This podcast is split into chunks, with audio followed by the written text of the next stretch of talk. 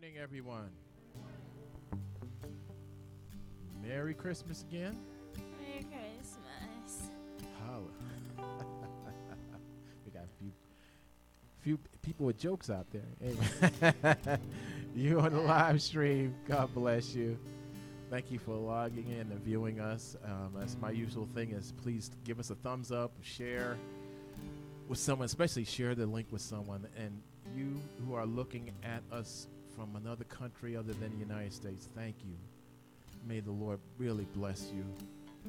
I pray that by the end of the service, the Lord has just given you a, a gift that you didn't expect coming on in for all of us. Let's pray. Father, we give you thanks for this day. It's my favorite time of the year, at least one of them.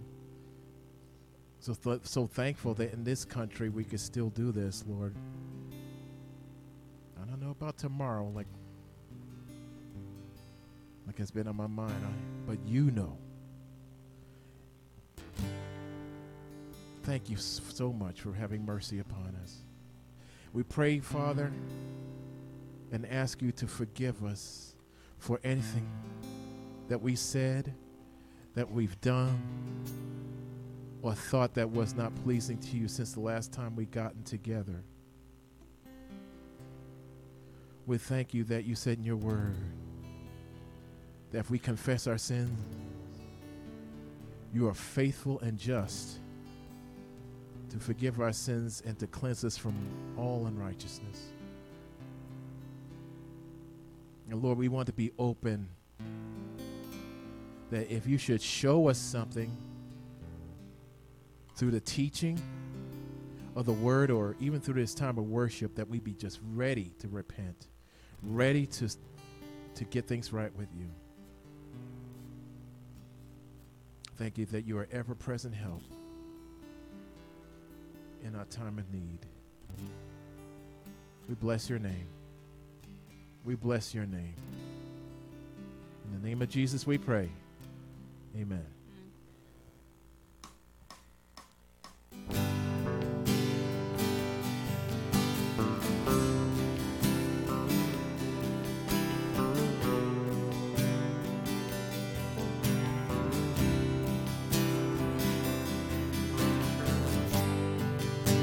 Worthy of every song we could ever sing. Worthy of all the praise we could ever bring.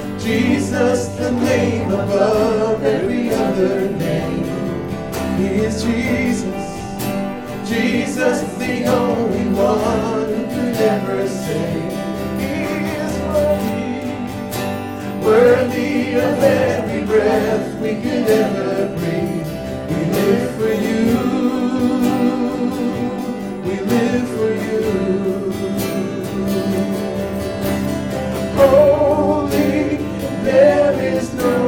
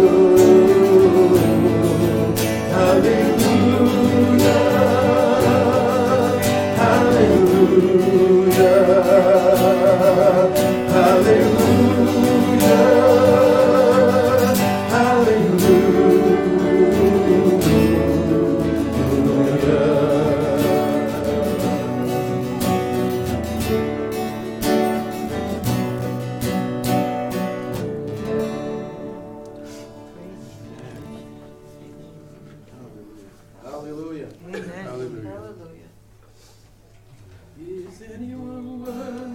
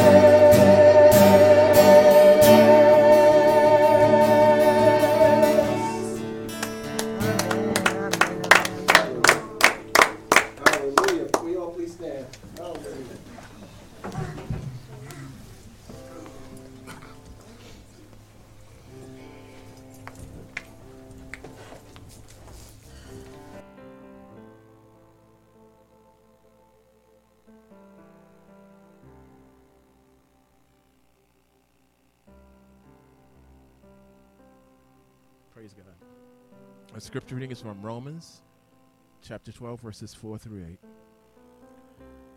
For as we have many members in one body, but all the members do not have the same function, so we, being many, are the bo- one body in Christ, as individually members of one another. Having then gifts differing according to the grace that is given to us, let us use them. If prophecy, let us prophesy in proportion to our faith. Or ministry, let us use it in our ministering. He who teaches in teaching, he who exhorts in exhortation, he who gives with liberality, he who leads with diligence, he who shows mercy with cheerfulness. You may be seated and we could dismiss our children.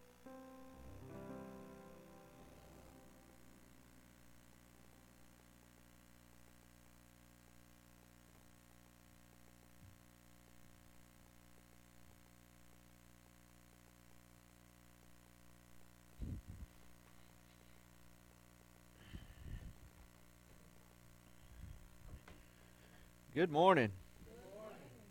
I love you too, honey. She put a note on my notes. I hope that was her. I recognize your writing. Is anybody else? I got another teaching I got to give this morning. We're glad to have you all with us this morning. We are so blessed to be a, a body who loves one another, who serves one another who is listening to the Lord, who serves the Lord, and I'm just I'm blessed and I thank you all for being a part of what God has called us to do.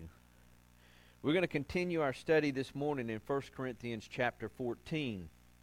Our title this morning are The Gifts of the Spirit part 4, a call to order. Father, we ask that you speak to us. We we know you've been speaking to us. It's it's been a blessed series as we go through your word and we thank you for your word. We thank you for the opportunity to study it and meditate upon it. And ask, Lord, that you speak to us with boldness and in the power of the Holy Spirit that we receive it in boldness. And then walk out in accordance, in accordance to your leading as you guide us and take us where you want us to go. Lord, we are so thankful. And we pray this morning that you open our ears let us hear what you have for us. And again, let us learn not just to hear it, but to apply it. And be doers of the word, not hearers only, Lord. I don't ever want to be one who's deceiving myself regarding the word of God. So we thank you and we praise you in Jesus' name. Amen.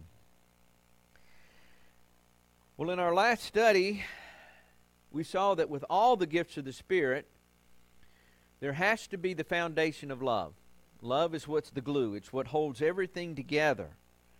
If we don't have the heart of love, the heart of Jesus in us, the gifts of the Spirit become unbalanced. They become really misused, or in some cases, not used at all, but people think they're using them because they're man getting in the way of it. And man will try, as he does, to control things. He tries to control uh, life, he tries to control his environment. Well, in the spirit realm, he will try to control the gifts or manipulate this gift, the gifts. But outside of the Holy Spirit's leading, it becomes all about himself or the gift itself and not the giver. And we know that we can never take the things of God and make them the priority. It should never be the things about God, it should be God Himself. That is our focus. I made this comment last week, and I'll stand by it again today. If we're not pursuing Jesus Himself with all of our being, then we shouldn't be pursuing the gifts of the Spirit. But Paul said to seek the gifts. Yes, he did. But first he said to seek Jesus. it's all about Jesus. It's all about this relationship that we're supposed to have. It's not about, the church. It's not or, or the, the body, the being, or the, or the building. It's about Jesus himself, which then pours into us the ability to love one another, and then the gifts can be effective. But without all of this foundation of Jesus himself, the gifts will never be effective. They will become a show, they will become a distraction, or they'll become chaos. We should be seeking Jesus. not the things of Jesus beforehand. Now, we truly don't know what we're asking for if we don't know Him. And the Holy Spirit will not give something to us that, does not glorify Jesus or glorify the Father. And think about it. What is the role of the Holy Spirit in us today? Well, He's a comforter, He's a teacher, He's a counselor, but He points us to Jesus all the time. He's constantly taking us into this relationship. It's Him that brings us in to the cons- consuming relationship. We can't get there on our own. We can meet Jesus, we can know Jesus, but the Holy Spirit comes to dwell in us to point us to Jesus in every area of our life, in every circumstance of our life. So He's showing us listen, this circumstance is not what you need to be looking at. You need to be looking at Jesus in the middle of the circumstance because He's the one that's going to take you and protect you and guide you through this circumstance. It's not about the circumstance at all we can learn to be content. As Paul said, I've learned to be content. No matter what my circumstance, I can be content. Well, that comes from God Himself. It can't come from within us. Because within us, the fleshly nature, we're constantly trying to fill something that can't be filled. It's like somebody going to the creek with a bucket of water or to get a bucket of water, and there's holes in the bucket. And by the time they get back to their camp or wherever they're going, the, whole, the, the bucket's empty and you can't fill it because it keeps emptying itself. Well, that's the fleshly nature of man. It's an ongoing consuming fire within man to be fulfilled, but without Jesus, there's no fulfillment. And without the Holy Spirit in us to guide us to Jesus and to glorify the Father, then it's all for naught. The gifts of the Spirit are not things that we use for our purposes or to use when we think they need to be used or manifested. Generating the right atmosphere through the songs we choose or creating an emotional moment through the way we raise or lower our speech. We can either get you up and awake we can pull you down nice and somber. It's not supposed to be that way. That's not going to cause the Spirit to move. Now, I know that this is not an accurate description. But when we go pushing and pushing and pushing to get the Spirit to do something, I can just see the Holy Spirit saying, Nope. Nope. This is not me. Not doing it. Not going to happen. Not going to do it. We can't make it happen. He moves, and they will respond to him accordingly. It's not the other way around. So Paul has shown us that the appropriate balanced way to first desire the gifts and then secondly be willing vessels to receive the gifts and then thirdly to walk in obedience to the spirit as he manifests the gifts in us without beating the dead horse let me repeat this simple truth it's it's all about god not us now recapping this entire series on the gifts of the spirit so far we've seen what the gifts are We've discussed those. We now know who gives them.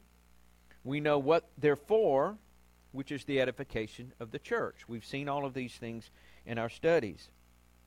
Now, this week, we're going to focus on the two verbal gifts prophecy and tongues.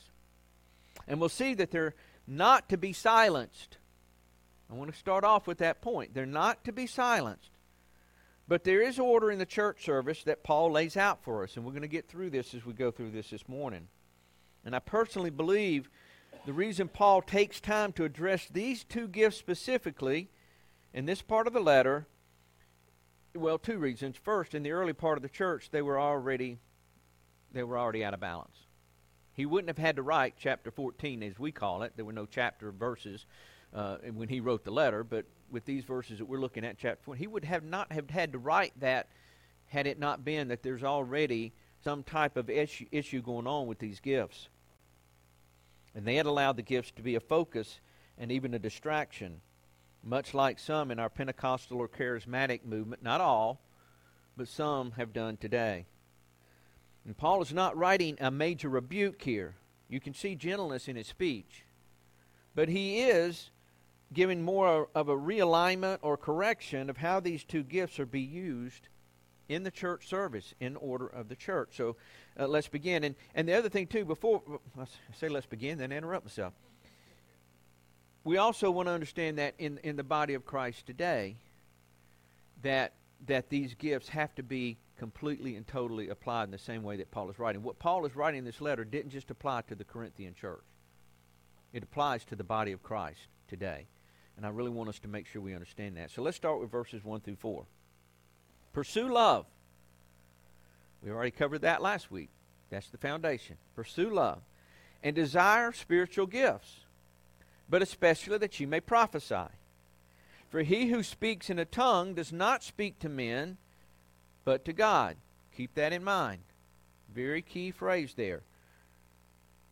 He who speaks in a tongue does not speak to men, but to God. For no one understands him. However, in the Spirit, he speaks mysteries. But he who prophesies speaks edification and exhortation and comfort to men. He who speaks in a tongue edifies himself, but he who prophesies edifies the church. So I'm going to stop right there because there's a lot here for us to talk about. In these verses, Paul reaffirms what we studied last week. He tells us first to pursue love. That's the more excellent way. Seeking Jesus first, the relationship we have with Jesus. Seek that. And then he reaffirms that we should be able or should be willing to desire the gifts. Not say they're from the past, not say they're not for today. Eagerly seek them. There's nothing in Scripture that tells us that we shouldn't desire them today. But the next thing Paul tells us is to especially seek prophecy. Now, I want to interject here that in context, keep in mind, in context with all the rest of this chapter, he's specifically comparing prophecy with tongues. That's the dynamic focus of this entire message in this section that we're reading here. So it's safe to say that he's not necessarily saying to seek prophecy above all the gifts.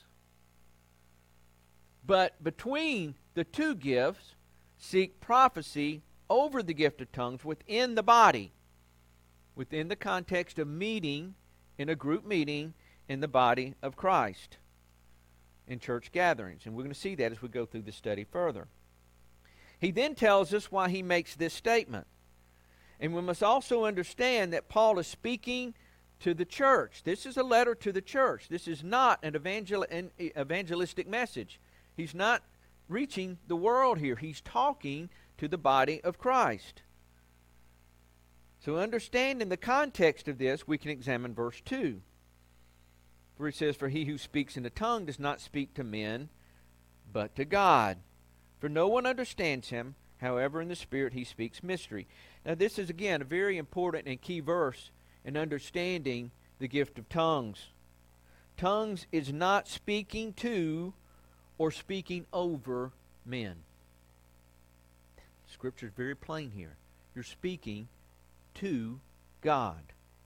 It's not a message from God. And again, we're going to see this come up again here in a few minutes. But this has been a key factor regarding the gift of tongues that I believe, in a sense, has gotten off base.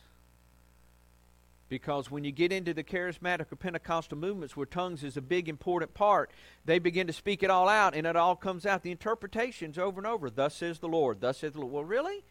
Because according to Scripture, thus says the Lord is a prophecy or a word of knowledge.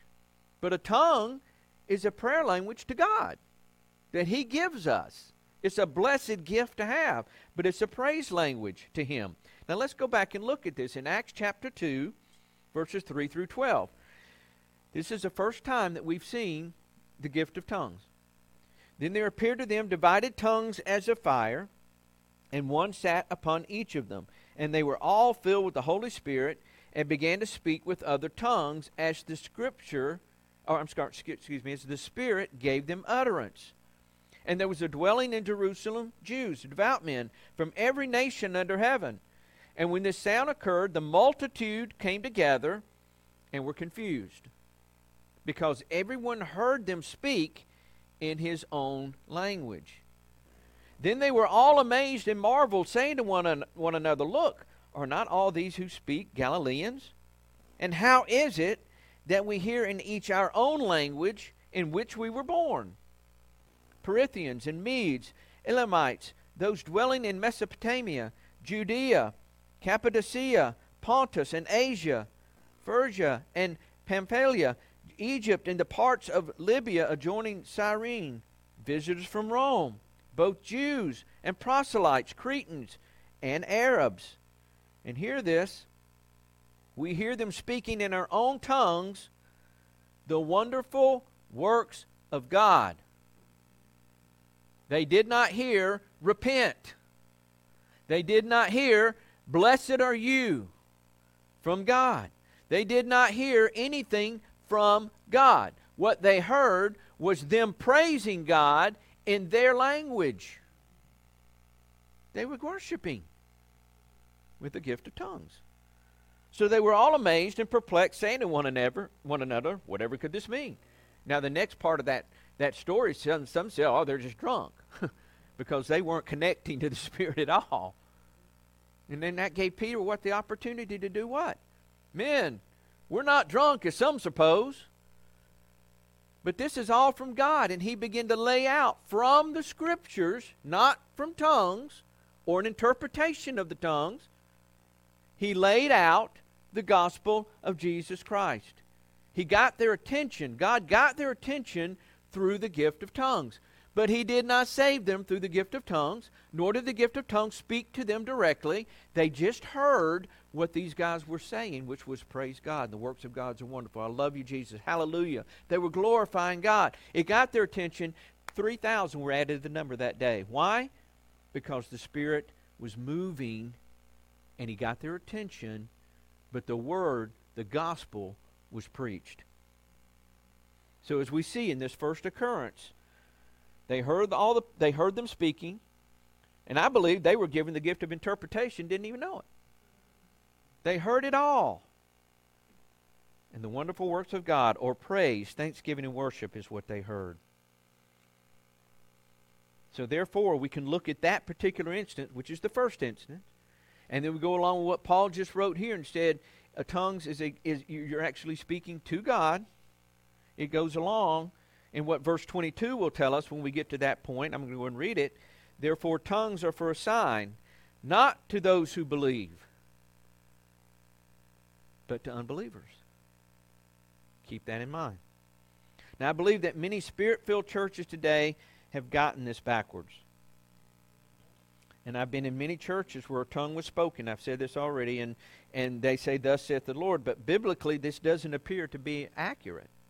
It appears to be something that's been generated because people so desperately want an interpretation if a tongue was spoken that this is what would come out of it. So, can we say honestly that every interpretation has been accurate? Or every tongue that was spoken was accurate? I would have to say, not all of them were. Not according to Scripture. Again, thus saith the Lord would fall under prophecy or words of knowledge. But tongues is something given by the Spirit, a prayer language of praise and worship. Now, if an unbeliever hears our praising God in their language, you can bet it'll get their attention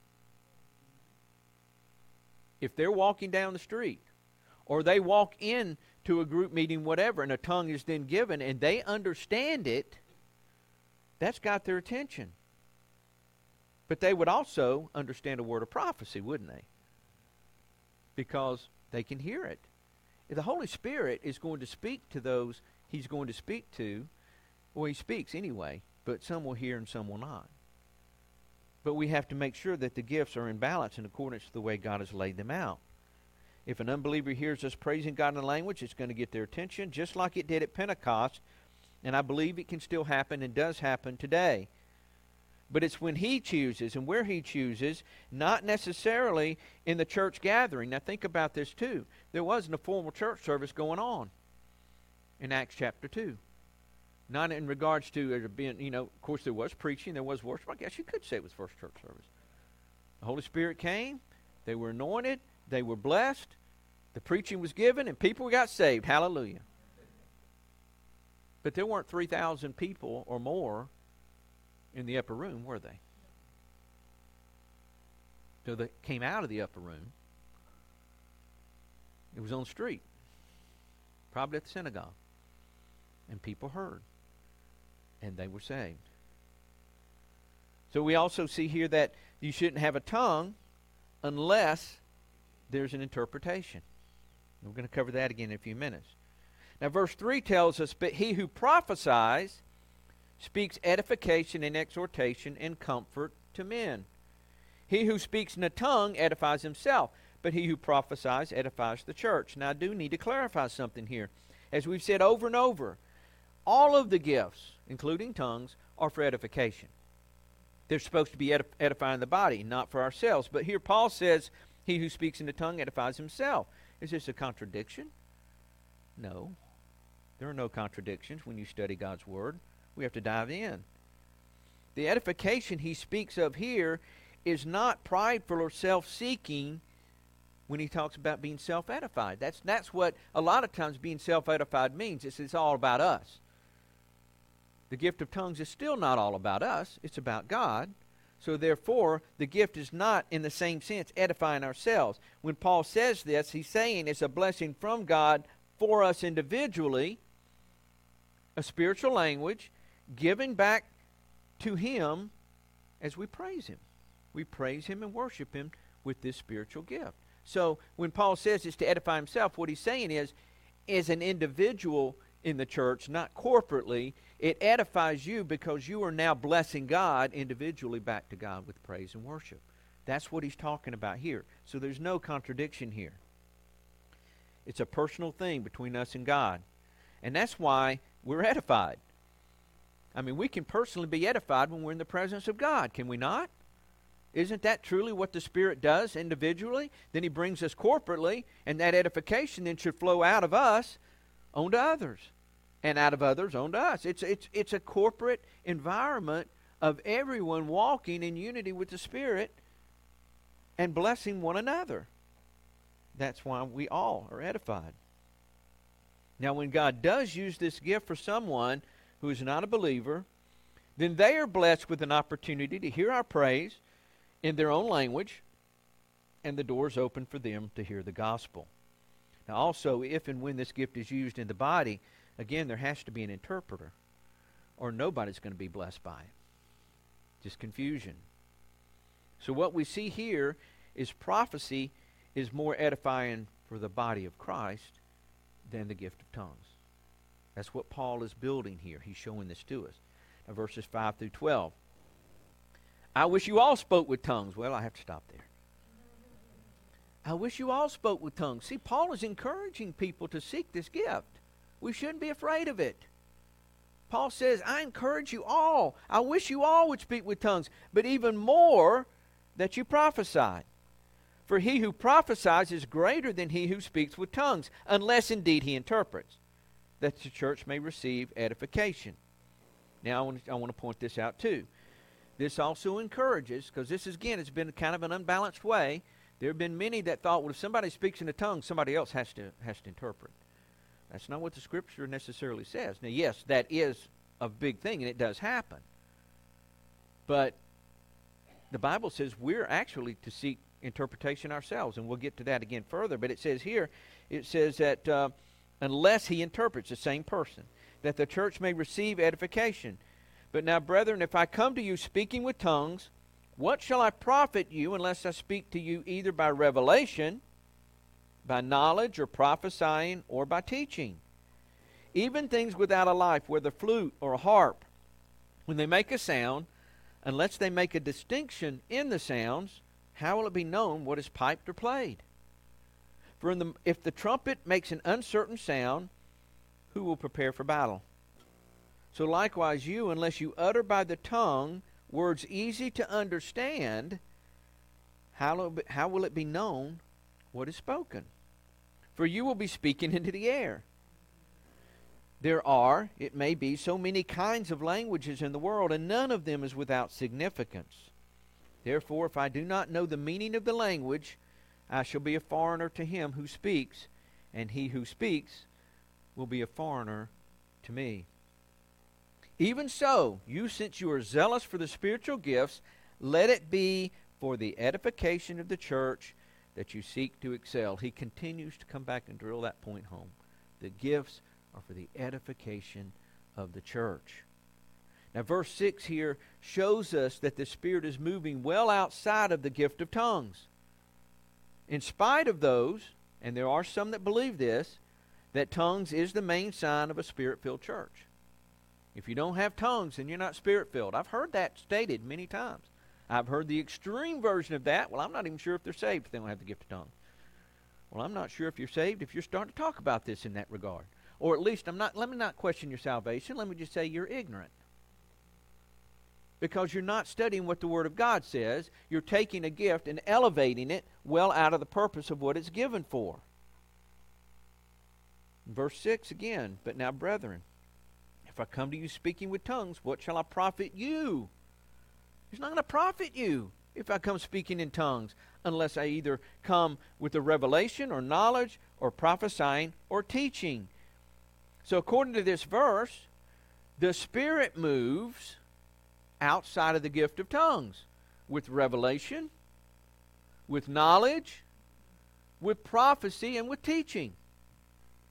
Now, as I mentioned last week, we cannot decide how the Spirit's going to move, but we need to be open to His movement when He does.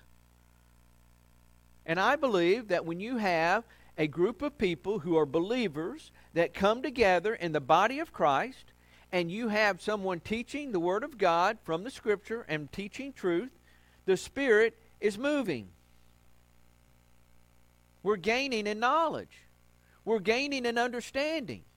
We're gaining in revelation. I myself have had revelations that pop in just boom off the page when I'm reading the words. Like, wow, that that takes on such a more a powerful uh, impact where I'm at in my life right now. Is not that not the Holy Spirit moving? He didn't have to come and somebody stand beside me and speak in a tongue, and all of a sudden I knew it. That's not what the purpose of that gift is. So now Paul gives us clear reasoning regarding why tongues in the body without an interpreter is discouraged. He says, don't do it without an interpretation. And he shows us how instruments, gives us this example of when instruments come together. Have you ever been to an orchestra? Have you ever watched them before the, the conductor comes up? All these instruments are playing all of these things. Some of them are tuning up, except the horns. I think they're getting their lips ready. But they're all doing their thing, and it's loud, and it sounds horrible. But then the conductor comes up. He's got his baton. As soon as he steps up and raises that baton, they're all looking at him. They're no longer playing their individual notes. They're no longer making noises. And when he does this, boom, they're in sync. And it's beautiful. The notes are right. The songs are right. The music is right. And it's a beautiful thing. But this has to come together. They can't do their own thing and they can't be out of order. It's all got to flow together.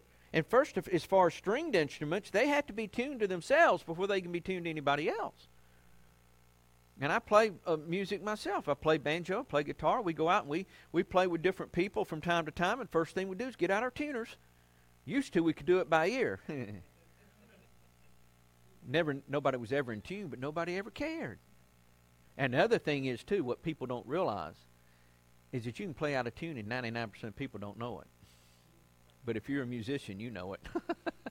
and it will eat at you until you get that one string right there. But we tune up and then we play together. Now, we'll have to tell you, when I play with other people, we're still not necessarily in sync, but that isn't their fault. But we have a great time, and this is what it's supposed to be. And everything comes together. So, in understanding this and keeping this thought in mind, let's look at verse 9. So, likewise, you, unless you utter by the tongue words easy to understand, how will it be known what is spoken? For you'll be speaking in the air. You will not be in sync with everybody else. Ultimately, this is what tongues in the church body can become when everyone begins to speak individually at the same time with no interpretation. It gets chaotic, it gets loud. And we may be thinking we're glorifying God and, and okay, but how's that glorifying anybody else? How's that edifying anybody else?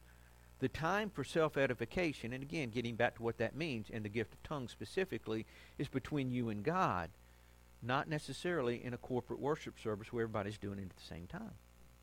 Now, I know there are churches that, that do that, and I'm not going to sit here and say it's absolutely wrong if all of them are doing it. But again, think about somebody coming in to visit your church that Sunday morning who's not used to that. Why are they, what, what's going on? You know, it's just chaotic. And I'll tell you this too the gift of tongues has then been taken on a whole different meaning within some charismatic groups. It's no longer a prayer language, it's barking. You heard the barking movement? Well, I'll give them a tree and they can hike right on over there to it. I don't want anything to do with no barking movement. I do not believe that's the Spirit of God. And then the laughing movement, where everybody's falling out laughing. Well, I didn't hear the joke. Listen, I don't think that, I think that's all here has nothing to do with God. The, God is going to move among people in a way that's going to edify the body as a whole. And all of that stuff is nothing more than a spiritual movement that may not be from God at all. And I've also heard, and again, you know, you can't always verify a lot of these, these stories, but I heard one story of a lady came in. She was from like North Korea or South Korea, wherever she was from. She came over, and she went to a service, and these guys were all doing all this stuff, and she wanted out of there. And they said, "Why? What's going on?" She said, "I heard some of the things they were saying in their tongue, and it was blasphemy." And then this barking movement and all of those things. There have been missionaries that said the same thing happens in Africa in these pagan cultures. They're not Christian at all. So we have to be careful the gift of tongues is not about barking and laughing and making noise. The gift of tongues is a gift given to us to worship God. We need to keep that in balance and understand that. But they can look like instruments if it's all chaotic, doing their own thing before the conductor raises his hand and raises that baton. The gift of tongues can be all about me, loud, and chaotic and confusing. I believe the Holy Spirit is the conductor. And I believe that He brings order. And He brings it together the way it's supposed to be. And when we're truly listening to Him, that's when the church is edified. Because it's no longer about me, it's no longer about a gift. It's all about surrendering and letting God move the way He wants to move in the body of Christ verses 13 through 19.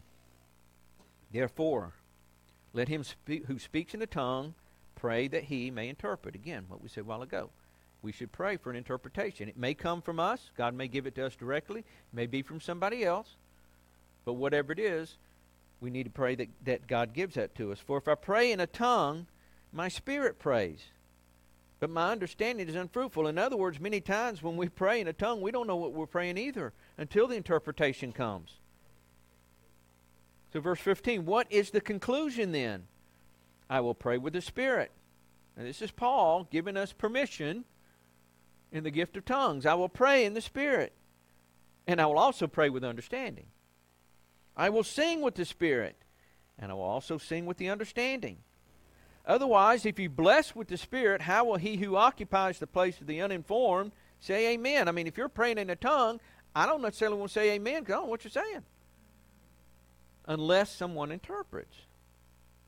And at your giving of thanks, it says here, place in the form, say amen at your giving of thanks because that's what it should be.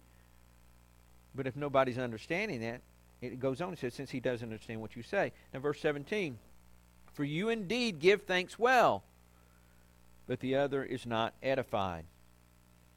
I thank my God I speak with tongues more than you all. Yet in the church, in the body of Christ, in the gathering, this is what he's talking about. I would rather speak five words with my understanding that I may teach others also than 10,000 words in a tongue. Really brings things into perspective, doesn't it? See, Paul is very clear when he sums up the use of this gift of tongues in the church. Without an interpretation, it doesn't bring edification. But at the same time, Paul doesn't discount the gift. He's not discounting the gift. And he's not telling us not to seek the gift. He said, I pray, I wish you all spoke with tongues. But in appropriate time and place. Excuse me. I believe that what this passage is, is encouraging us to do is to seek the gift of tongues in our personal praise and worship, which I believe is what the gift is designed to do primarily. And I can tell you, I'm going to tell you from my own personal life, I prayed in the gift of tongues, and I do pray in the gift of tongues. Not always, maybe not often. But when I'm alone and I'm praying in the gift of tongues, I, I, I can't explain it, but the words, every time, the words that I do understand, after I have prayed in a tongue, always come out praise, always come out worshiping Him, always come out that way. Always. I've never in my personal prayer time prayed in the gift of tongues and then got this huge revelation from God. Not saying he couldn't do that, but that revelation to me would be something in addition to what just happened and what just occurred. It's a prayer. It's a praise. It's a worshipful thing. And think about think about this too. Now I don't believe that, that people interpret this, this one scripture that says when the Spirit will will make noises and groanings that you that cannot be uttered. Well, are you not uttering something? So that's not what the gift of tongues. He's not speaking of the gift of tongues there. What he's saying is the Spirit will intervene on our behalf and pray. And then I do believe when that happens, sometimes we don't know what to pray, so we just praise God. And if it comes out in English, it comes out in English. If it comes out in a prayer language, it comes out in a prayer language. But it comes out praise. Because that's what the gift is about. And I believe that this blesses God. And there's scriptures in the Psalms. Go back and read the Psalms. Bless the Lord. Many people are about blessing themselves or being blessed by God, but the scriptures are very clear. We bless the Lord when we walk in obedience. We bless the Lord when we're walking in the Spirit. We bless the Lord when we're in His Word and meditating upon His Word. We bless the Lord when the gifts of the Spirit are being used properly and in appropriate, in appropriate time and, and, and place. So we're actually blessing God. And then what happens? The blessing comes right back on us. That's what it, that's what this gift I believe is primarily for. And again, now it is to get attention of an unbeliever, but primarily it's not really given to edify the church. And in Paul here, what we see in his writing in practice, we should speak, pray, and worship together with more understanding than with the tongue. And in one final note on verse 17, for you indeed give thanks well, but the other is not edified. This verse continues to reaffirm and, and, and confirm the point that we made earlier that prayer is tongue speaking to God, not to others. Because it says, when you give thanks well, others are not going to understand it. So it's something to keep in mind. Now, verses 20 through 33. Brethren, do not be children in understanding. However, in malice be babes. But in understanding be mature. In the law it is written, With men of other tongues and other lips I will speak to this people. And yet for all of the other tongues and other lips uh, I'm sorry, for all that they will not hear me, says the Lord. Therefore, tongues are for a sign, not to those who believe, but to unbelievers. But prophesying is not for unbelievers, but for those who believe. Therefore, if the whole come, church comes together in one place, and all speak with tongues, and there come in those who are uninformed or unbelievers, will they not say that you're out of your mind? But if all prophecy and, and an unbeliever or an uninformed person comes in, he is convinced by all, he's convicted by all, and thus the secrets of his heart are revealed. And so, falling down on his face, he will worship God and report that God is truly among you. How is it then, brethren? Whenever you come together, each of you has a psalm, has a teaching, has a tongue, has a revelation, has an interpretation. Let all things be done for edification. Here we go again Verse 27 If anyone speaks in the tongue, let there be two or at th- most three, each in turn, not all at the same time, and let one interpret. But if there's no interpreter, let him keep silent in the church, and let him speak to himself and to God. Let two or three prophets speak, and let the others judge. But if anything is revealed to, to another who sits by, let the first keep silent. For you can all prophesy one by one, that all may learn and all may be encouraged. And the spirits of the prophets are subject to the prophets. For God is not the author of confusion, but of peace, as in all the churches of the saints. Now, these verses here give us a clear, practical application on the two verbal, gifts the gift of tongues and the gift of prophecy. If the Spirit of God chooses to use these gifts, it will be balanced, it will bring forth edification and peace. That's what the purpose of the gifts are. If a man tries to manipulate the gift, these gifts, it will become chaos. It will become confusion. And it will be a complete misunderstanding and misdirection of the purpose of the gifts. Now, in conclusion on this part of the passage, Paul now addresses an area that the Corinthian church specifically was dealing with regarding their culture, and I'm going to get into that in just a moment. But I want to encourage you with what we're studying today. Don't try to understand it with this mind. Don't try to take the gifts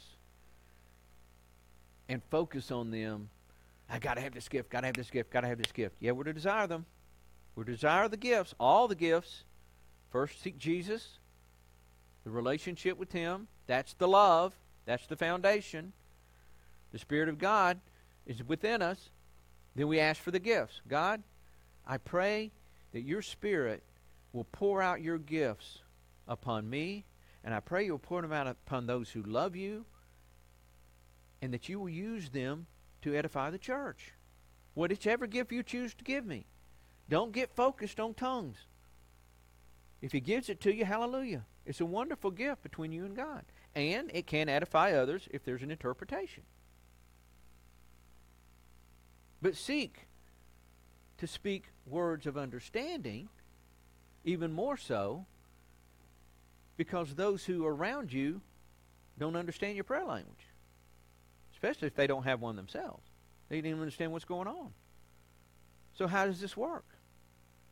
It works in humility. The gifts of the Spirit should be approached with humility, not pride. Not about, I got this gift, you got to have it too. No.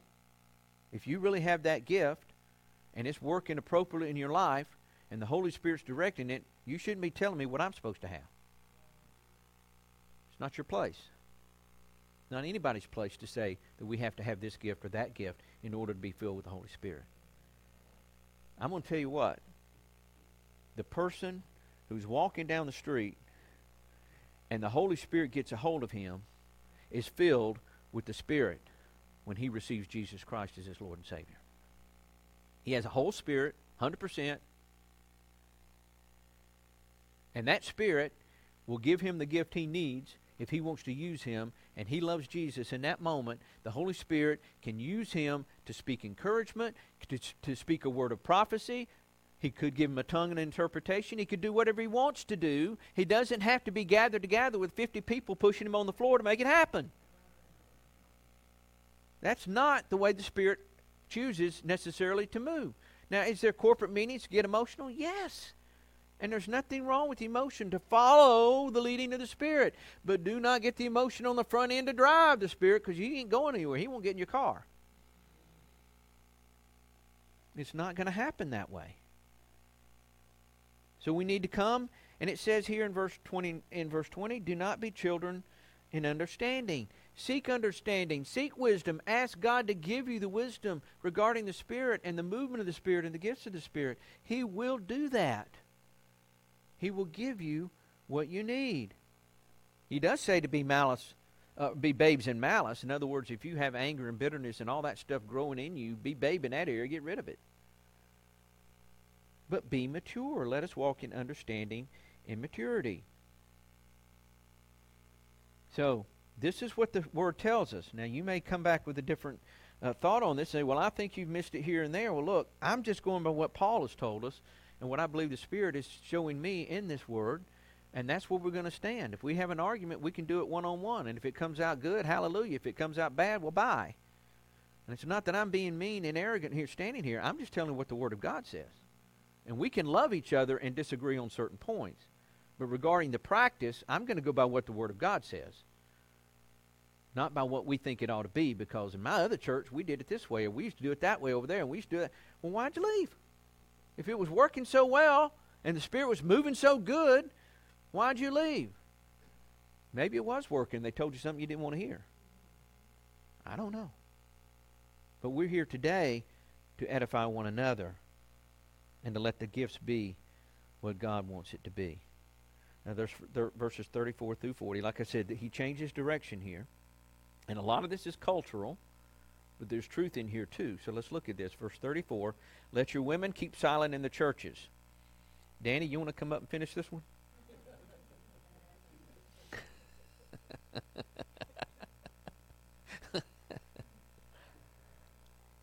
For they are not permitted to speak but they are to be submissive as the law also says. And if they want to learn something, let them ask their own husband. I, am sorry, I chuckle at this in our culture today reading this. It's, it can be dangerous in some places. Let them ask their own husbands at home, for it's shameful for a woman to speak in church. Or did the word of God come originally from you? Or was it at you, or was it you only that he reached, that it reached? If anyone thinks himself to be a prophet or spiritual, let him acknowledge that the things which I write to you are the commandments of the Lord. But if anyone is ignorant, let him be ignorant. Therefore, brethren, desire earnestly to prophesy, and do not forbid to speak with tongues. Let all things be done decently and in order. So, understanding part of this passage, we do need to look at the fact that in their culture, men would sit on one side of the room, and women would sit on the other. This is how they had their church services set up. Then we also have to look at the culture of where they came from. This is a uh, this is not a Jewish church. This is a Gentile church. And so a lot of the people that came out of the of their Gentile ways and their pagan ways had no understanding of what the Jewish culture or what, what, what the Word of God really stood for regarding men and women. Because think about it. Look at our culture today. Women who follow the women's liberation movement, which is not called that anymore, I don't know what it's called now, but women's rights, whatever you want to call it, they have gotten into this mindset that they have been so abused that they're going to control everything. They're going to rise up and want to control it all. And this is a culture that we live in today because it's never been presented biblically in the culture, in the church, yes, but those who are not going to church don't see anything biblically true. So therefore, women have the right to say what they want to, when they want to, how they want to. Men too. And so you get into this situation in the church. These women were hollering across the hall or the aisleway to their husband, "Hey, you agree with that? What's going on?" To explain, you know, there's a lot of a lot of confusion. And Paul said, "No, this should not happen. If you have a question, ask your husband when you get home." Now, today I'll be honest with you. Many people, many men in the church, you don't, wives don't need to be asking their husbands certain questions because they ain't got any more sense than than, the, than anybody does. Because we're not foundationally seeking God like we should in the church anymore. And I'm talking about all these other movements that are not teaching God's word. What does that mean? It means that I'm supposed to be blessed. Well, don't uh, that. Let's get into the word. What does it say? But when we talk about this situation here, it was a cultural issue. There was a lot of, uh, of noise, and he's silencing. And again, think about it in, in context with the, with the gifts. There was a lot of noise. And Paul is saying, listen, noise is not what it's supposed to be about. There shouldn't be disruptions, whether it's a gift of tongues, a gift, or even prophecy or anything else. Somebody just popping up out of their seat in the middle of a, of a, of a service and just running off at the mouth. Well, it was happening here in this case the women were doing this, and Paul said, no, they should not be doing this. They need to be quiet, and we can seek answers elsewhere. So that's what that's why that particular aspect was given here. Now today, we don't have men and women sitting on different sides of the church. We might try that one Sunday, but I don't think it's going to go well. But nobody in our church today, whether man or woman, stands up and asks a bunch of questions in a service that's not set up to do so. Now, when we do our Wednesday services, it's an it's an uh, interactive Bible study. It's not a teaching per se. While it's there, it's for discussion. So everybody's welcome because we open that floor to do that. We go through the Word and we say, okay, what are your thoughts and comments on these verses? And then we discuss them because somebody might have a question, but more times than not, somebody will have insight. And that's a blessing because that's atmosphere set up for that. But for the Sunday services, that's not what this is about. It would turn to chaos if everybody could ask a question or do this or do that anytime they wanted to. And then again, it'd be a free for all. Because inevitably, the more people you have, when somebody raises their hand to ask a question or interject something, somebody else is going to be in disagreement.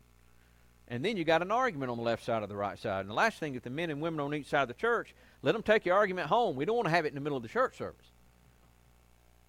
But this is what we're talking about here. So that's why Paul addressed this particular part here. This doesn't apply to us today. But what does apply in this particular passage is verse 40 that all things be done decently and in order. And again, there are churches that are not doing things wrong that may do things differently. So I'm not beating other churches up that might do things a little differently than we do, as long as they're being led by the Spirit. And hallelujah, let them do it. And there are times, we have to accept this, that people are comfortable in certain environments, they're not comfortable in others. Now, I don't call for being comfortable in the church because the Bible doesn't talk about that. The Bible never says come and get as comfortable as you can. If y'all got too comfortable, I know I'd put you to sleep. I see some of you dozing off now. But the thing is, is it's not about coming to be comfortable or walking in your comfort zones. It's ca- you're called to be where God calls you to be, to be placed where He wants you to be, because that's where you're going to grow. And one of the biggest places you're going to understand Scripture and dive into the Scripture more is when sometimes when that iron sharpens iron. Sometimes when you're rubbing a little bit and you're not comfortable and you're hearing something you never heard before and you want to go in and find out, is that right? Is that true? And you dive into the Word and you find out it is either true or not. If it's not, then you go have a conversation. But more times than not, many times we've been taught things out of balance. I was raised in a Baptist church. You never, the Holy Spirit wasn't even mentioned. They believe in the Holy Spirit, don't get me wrong, but because of the gifts of the Spirit and because they're cessationalists, which means that they, they believe that the Spirit gift stopped at a certain point, therefore the Holy Spirit is very limited in conversation. Because a lot of his role is in the gifts of the Spirit. so what do you talk about? Zoo, right past that part. And this is another reason we go verse by verse and chapter by chapter because we want to hear what all the Holy Spirit has to say, not just the parts that we like. And people have a tendency to take the parts they don't like and brush over them and then latch on to the parts they do like. Well, you can't pick and choose God's Word. You have to take it all because if you say part of it's not true, then where is the line? Where's the line? You going to draw it? I don't want to draw it. But ultimately, that's what we do. So we're not to go from church to church just so we hear what we want to hear. We're supposed to go where God calls us to go. And sometimes, again, you're going to hear things or or, under, or, or grab things that I wasn't taught that, never heard that before. Sometimes that isn't right because that's not what I was taught when I was 10 years old in, in Bible school. Well, then dive into it and find out what does the Word have to say and ask the Holy Spirit for clarification and for understanding. That's the way it's supposed to be. Because we're supposed to come together and all things that occur in the body of Christ should be for the edification of one another. It's not about what I know. It's not about what I don't know. It's not about this gift. It's not about that gift. Walk out your salvation with fear and trembling. Now, what does that mean? We be afraid of God? No. To walk out your salvation in fear and trembling, what that means is, is that you understand how much you don't understand. And that's a powerful motivator. When you start thinking about all the things that you thought you knew that you found out you don't know, then you're walking out in fear and trembling knowing that you're serving a powerful God that does know all these things. And rather than step, stepping out and putting my foot in my mouth, which I can do very rarely, regularly, rather than doing that in the teaching of the Word of God, let's seek God and let Him give us what we're supposed to get. And let us grow in that and let us understand it.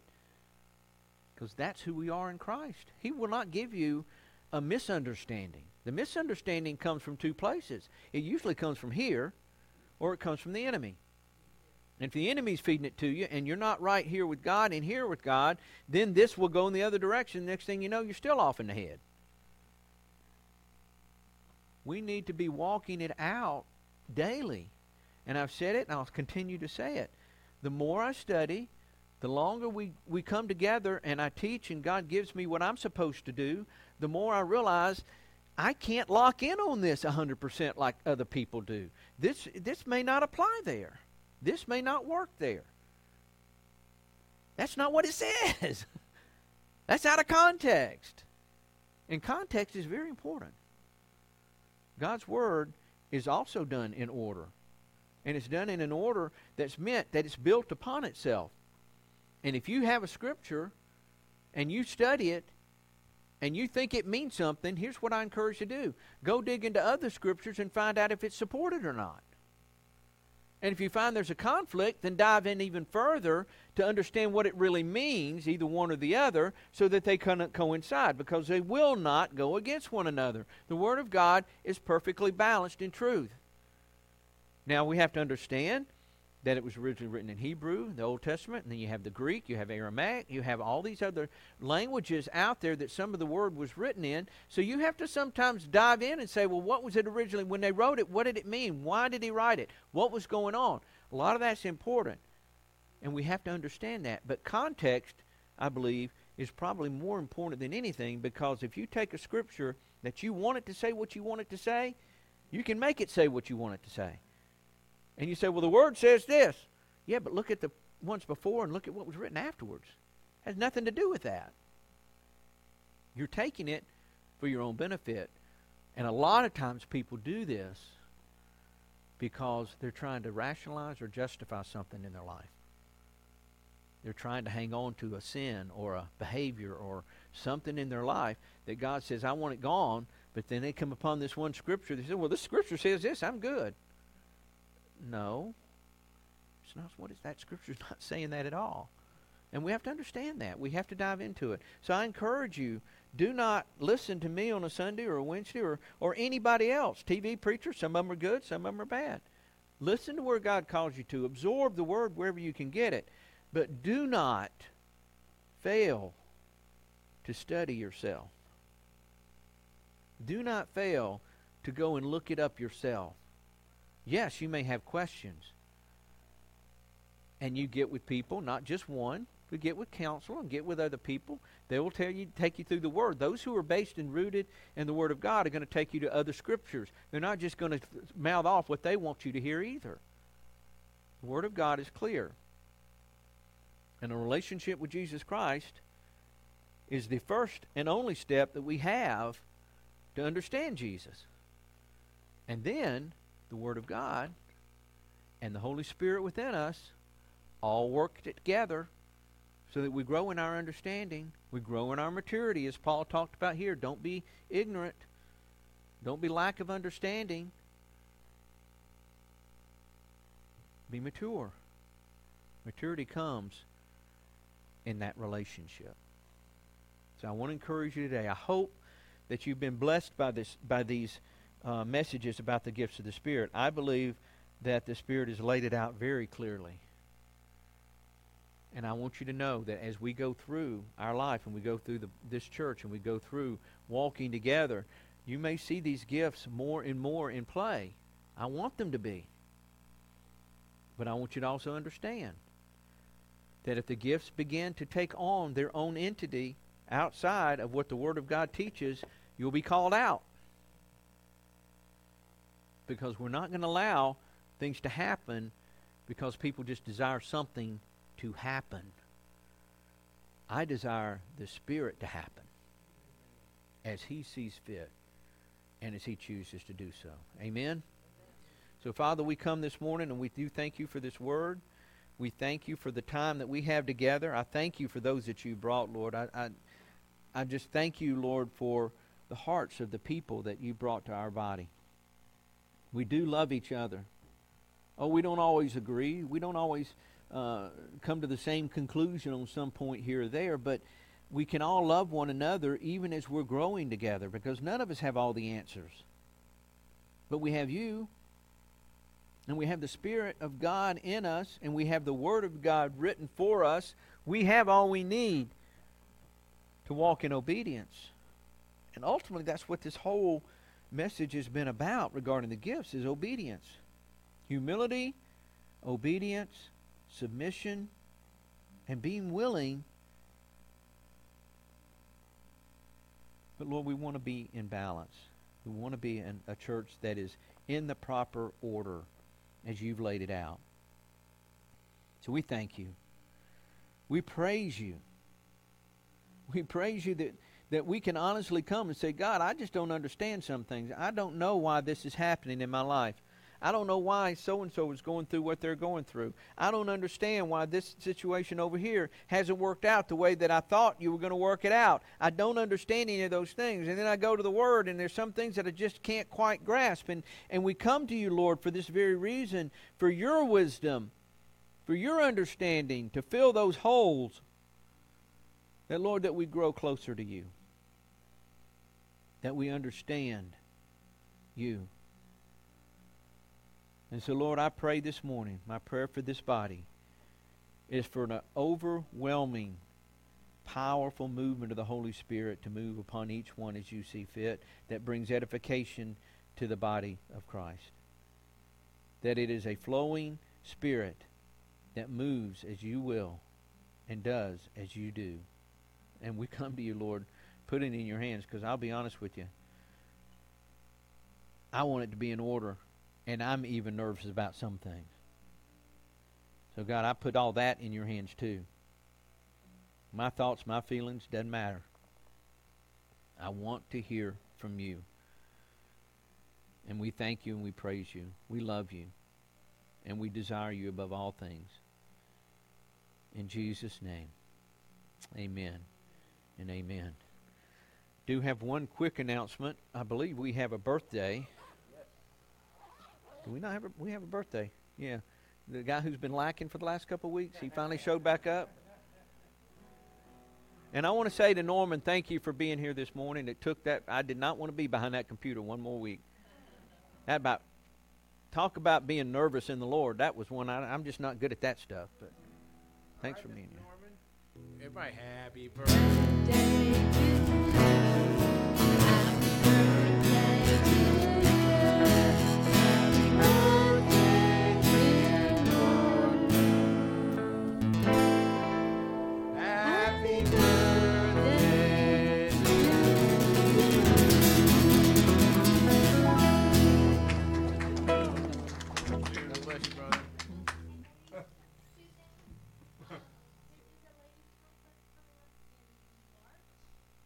down in Stone Mountain. It's going to be based on the theme is like love. Um, if you're interested, um, there's information like on the back there on that board. I put it's purple. There's purple letter up there. And if you're interested in going, maybe y'all can get together with Amy and y'all can like figure out maybe who might could drive or whatever. It's, it'll be it'd be a nice time. I'm probably going to be working, so. Um, I'm not going to probably be able to go, or I won't know until last minute. Second thing is, I have had two ladies get with me about which week is good for them for our ladies' luncheon. Um, Amy and uh, Marcia have gotten with me. So if you, I'd like to know if, if the first week in January or the second week in January, it'd be the first or second Saturday, would be good for you to go. So if you, got, if you girls can get with me, that will help me figure out when we can do it so that the most ladies can come. Okay? That's it. Mm-hmm.